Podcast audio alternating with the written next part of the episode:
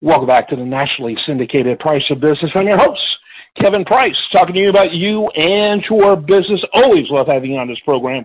Warren D. Robinson, he's my go-to person for all things media, uh, politics, news, culture. We talk about so much. Uh, he is a, a, producer of shows involved with some uh, some of the most important projects, in my opinion, uh, just by the quality uh, that they bring to, on both uh, Netflix, Oxygen, and several other networks. Uh, always fun having him on the program. Has a legal background as well. He uh, has a law degree. He brings all that wealth of information to every single segment. We talk a lot about politics and culture, the media. Um, I have a, a group that uh, I, I consider really important to discuss media-related stories, and he's part of that group. Warren, love having you on the program. His website's warrendrobinson.com. Uh, anything you want to add before we get into our, our uh, topic today? Uh, no, thank you so much, Kevin, for having me. I, I, it's a pleasure to be here. Yeah, absolutely glad. All right, let's jump into this. Uh, I, I was so not surprised and in fact, they've been predicting for around two years that uh, Kyrsten Sinema was going to become uh, an independent or a Republican. Knowing the political dynamics of Arizona, in some ways, it was just easier for her to become a Republican. And there's still some rumor out there that she might just go all the way and become a Republican. Uh, but I'm I'm not at all surprised. I actually thought her and Joe Manchin uh, would become at least independents uh, based on the, the culture of the U.S. Senate and, and her Democratic colleagues and some of the insanity uh, out there. I hope she stays an independent. I would prefer that. And uh, that seems to be your thesis, too, that it was a brilliant stroke on her part. And uh, let's use that as the springboard. Why is it a brilliant stroke? Well, you know, worst kept secret in Washington, right? That Kyrsten Sinema has decided to become an independent it was a brilliant move, Kevin, because let's face it, she does not represent the modern Democratic Party and where they want to be at. And so you can rest assured that she was going to face a very well funded, very heavily endorsed primary challenge from a more progressive Democrat uh, in her reelection campaign. And she may well have lost that Democratic primary. It was going to be a tough slog for her. And so by becoming an independent, she has really put the Democratic Party in a tough position. She's put them in a tough position because now they have to make a calculus and decide if she does run for reelection, do we still go ahead and put support and money behind a, a Democrat, an actual, another progressive Democrat, or do we keep our support behind Kyrsten Sinema? Because knowing that if she's in that race, you may very well split that uh, that, oh, yeah. Democratic, that Democratic ticket, and that candidate could lose. So they may have to decide: do we set this one out like they do with Bernie Sanders, who is an independent, by the way? He doesn't run as a Democrat. Yeah. The party kind of sits it out, and lets him run. They don't put up a challenger because they don't want to split the vote. So that's what they're going to have to decide in Arizona. And I think that was quite smart of Sinema because she may have lost the primary. She, she may have very well lost the primary, but now she's put the party and the voters on notice, and they're going to have to decide what do we do here. So I think that was a, a wave, a very brilliant move on her part. And can I just address real quick I've heard this idea that Sinema, you know, may become a Republican. She voted with Biden and the Democrats 95% of the time. The idea mm-hmm. that she is somehow a Republican, it doesn't, it's not, it, it doesn't hold, it doesn't hold up. Her record in no way indicates she's a Republican. She's a moderate. And we're so yeah. partisan now, and everybody is so far left that any bit of moderation now, people want to say, oh, you're not really a Democrat. That is the problem, by the way, with the Democratic Party. Really, both parties. The ideal that you yeah. can't be in the middle and still be a part of the party, that's the problem. That's right. And I agree with you entirely. And the only reason why we know that she and him, she and Biden, I got to watch her pronouns as a professor of mine once told me. Uh, but she, she and Biden have these uh, impasses are only on really huge issues, far reaching, massive issues. Uh, generally, like you said, she she votes with Biden uh, party line right down. Uh, you know, and then you look at her, uh, you know, the first openly bisexual uh, member of the Senate. Uh, openly bisexual. Uh, imagine her moving to the Republican Party with that. luggage. You know, that, not luggage, that take, if you will. That is not going to go well in the GOP, especially the Arizona GOP today. So I agree with you. I think it is a ridiculous conversation. And I also agree that we have become so polarized as a culture that, uh, you know, you, it's, it's intolerant. Um, and you know, really to go further, when's the last time someone went from Democrat to Republican or Republican to Democrat um, rather than in, you know moving independent? I think the last time I saw that was Phil Gramm in 1983. Uh, Everyone else Arlen goes independent. I think it was Arlen, Arlen Specter, what 2002 when he went from. Oh yes, uh, you're right. Right, yeah. he became a Democrat because for he, you know, in in his case, Democrats were huge. The Democrats were really to just to take him out. I mean, it, it was going to be full fledged, and so yeah, you're right. He is the last one. I think before him was probably Phil Gramm, and uh, that just shows you how there, there, there's not a whole lot of flexibility in the in the political uh, infrastructure. If you want that, you got to become an independent.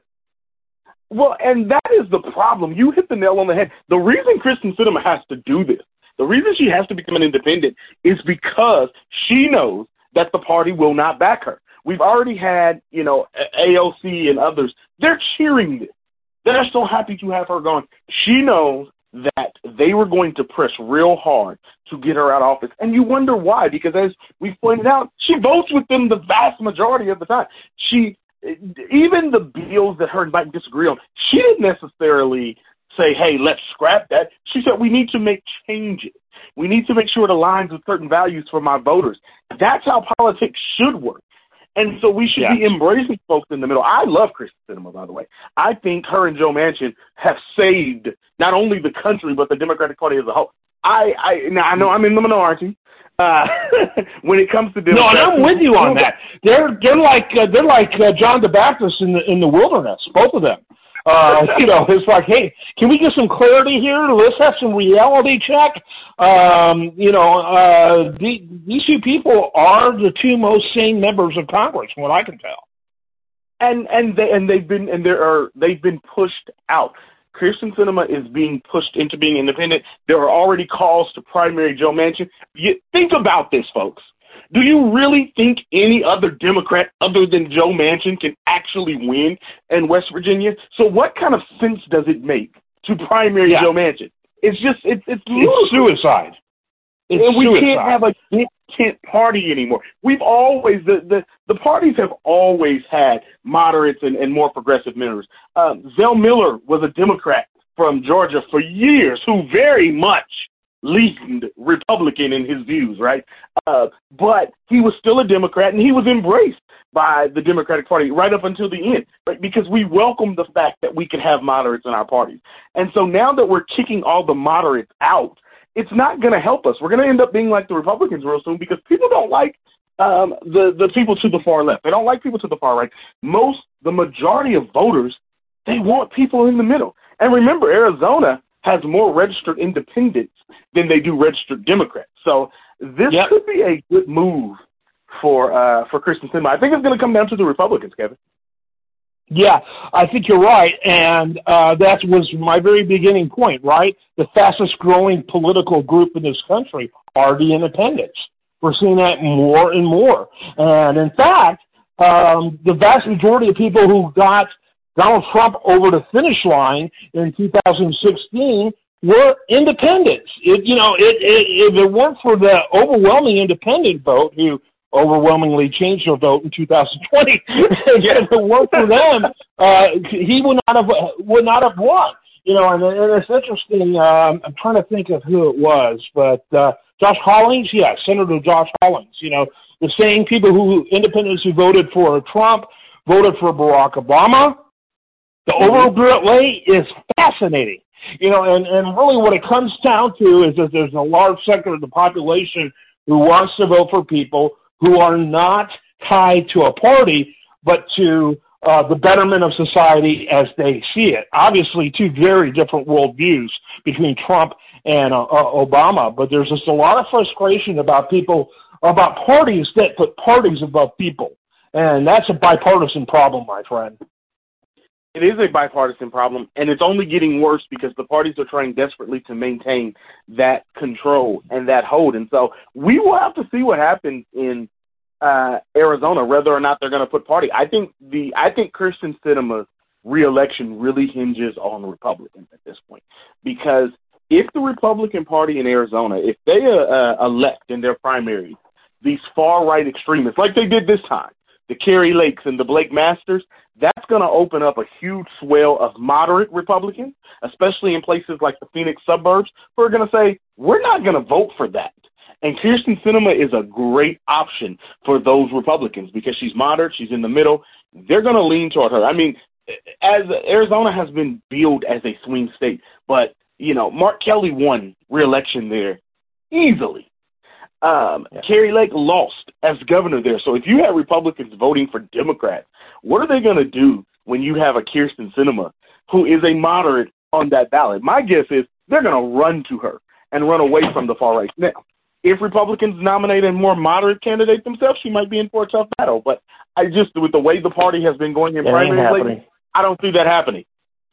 Yeah, I think Kyrsten Sinema has a great chance. There's going to be a, another fringe candidate, and you mentioned Kari Lake. He doesn't get much more fringier than her. She, you know, she could probably make a living impersonating Donald Trump on the stage. I mean, it's incredible.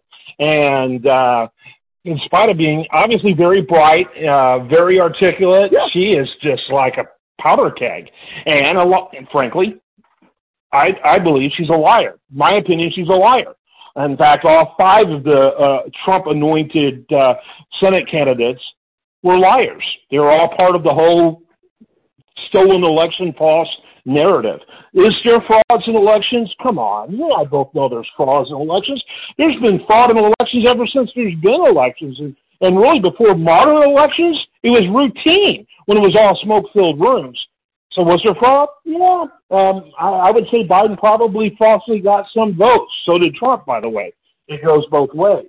But this is probably 2020 was probably one of the most ethical elections as far as cleanliness, if you will, uh, than uh, in, in U.S. history. Not because people have gotten better, but everyone are, are, are everyone's walking around with forensic tools called cell phones with cameras that if there was something nefarious going on, they'd be they'd be clicking pictures, wouldn't they? I mean, it's insane to me exactly. that we do that. And I think we've gotten to the point, voters have gotten to the point of, hey, wait a minute, we keep electing guys like like Donald Trump and Kari Lake. Eventually, why bother having voting if it's so unethical? To me, it is utterly undemocratic. It's meant to undermine the system. It is, and it's over. 2020 is over. That election has yeah. happened. You went to court. You had your chance to prove it. You couldn't prove it. It's done. And I think even Republican voters have moved on. They've moved on. The only person who has not moved on is, is Donald Trump. And that's why he is struggling so bad with this lackluster presidential campaign, if you can call it that. I haven't even seen him. Uh, what is he doing? So, you know, I think voters are ready to move on. And we're just tired of hearing about 2020. So I'm very happy and very proud of the voters who have said, no, we're not going to vote for these candidates who are doing this election tonight. Almost all of them lost. I think only um, Ron Johnson won in uh, uh, uh Wisconsin or Minnesota, one of the two, and uh, Wisconsin, J.D. Vance yeah. in Ohio, Wisconsin. Those are the only 2 mm-hmm. and the rest of Trump's hand-picked candidates lost because we're tired of 2020. Republicans are saying we're tired of 2020. yeah, yeah, and uh, you, you got to admire the Republican Party for its great integrity of of uh, finally uh, distancing themselves from not because of his ethical issues, not because of government subsidies to his businesses, like uh, Secret Service staying at his hotel and him requiring that, not because of his evasiveness about taxation, the first president since you know it's been expected, which is what Dwight Eisenhower I think was the first, and we've expected it ever since. Well, not not that, but because they're now losing campaigns, and so now they're going to exercise integrity. Uh, it's no wonder why people are so disgusted, and I can go on about the Democrats too. Uh, I uh, they get they both get uh, this equal amount of support from me, which is Neil. And and that's exactly the whole point of where we started this conversation at. We're going to see what happens uh, in 2024.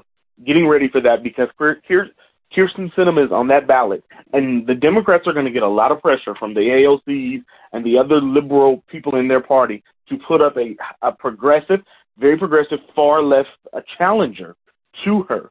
And the party's going to have to decide what do we want to do? Do we want to back the moderate who can win and who can raise a lot of money for us, by the way, and possibly not split this election? Or are they going to give in to the cries of the, the, the squad and put somebody up and end up perhaps splitting Democratic votes and neither one of them win? It's a, it's a very dangerous call to make. If the party is smart, they will stand up to the progressive side and say, you know what? We're going to go ahead and back Kyrsten Sinema as an independent and let her do this. But we'll have to see if they do that. Well, in light of how they're letting her caucus, I'm getting the inclination in the Senate.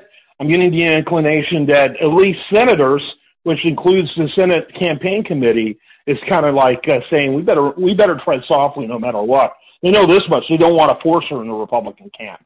That we're seeing for sure. So all right. As always, we go far because we have so much to cover, but I love talking to Warren D. Robinson. I will look forward to our next chat in 2023.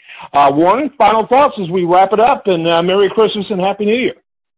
Yeah, happy holidays to, to all of you, to you, and to all of your listeners as well. And uh, I have really enjoyed uh, being on the program this year, and I look forward to being on here more in 2023 and 2023. Excuse me.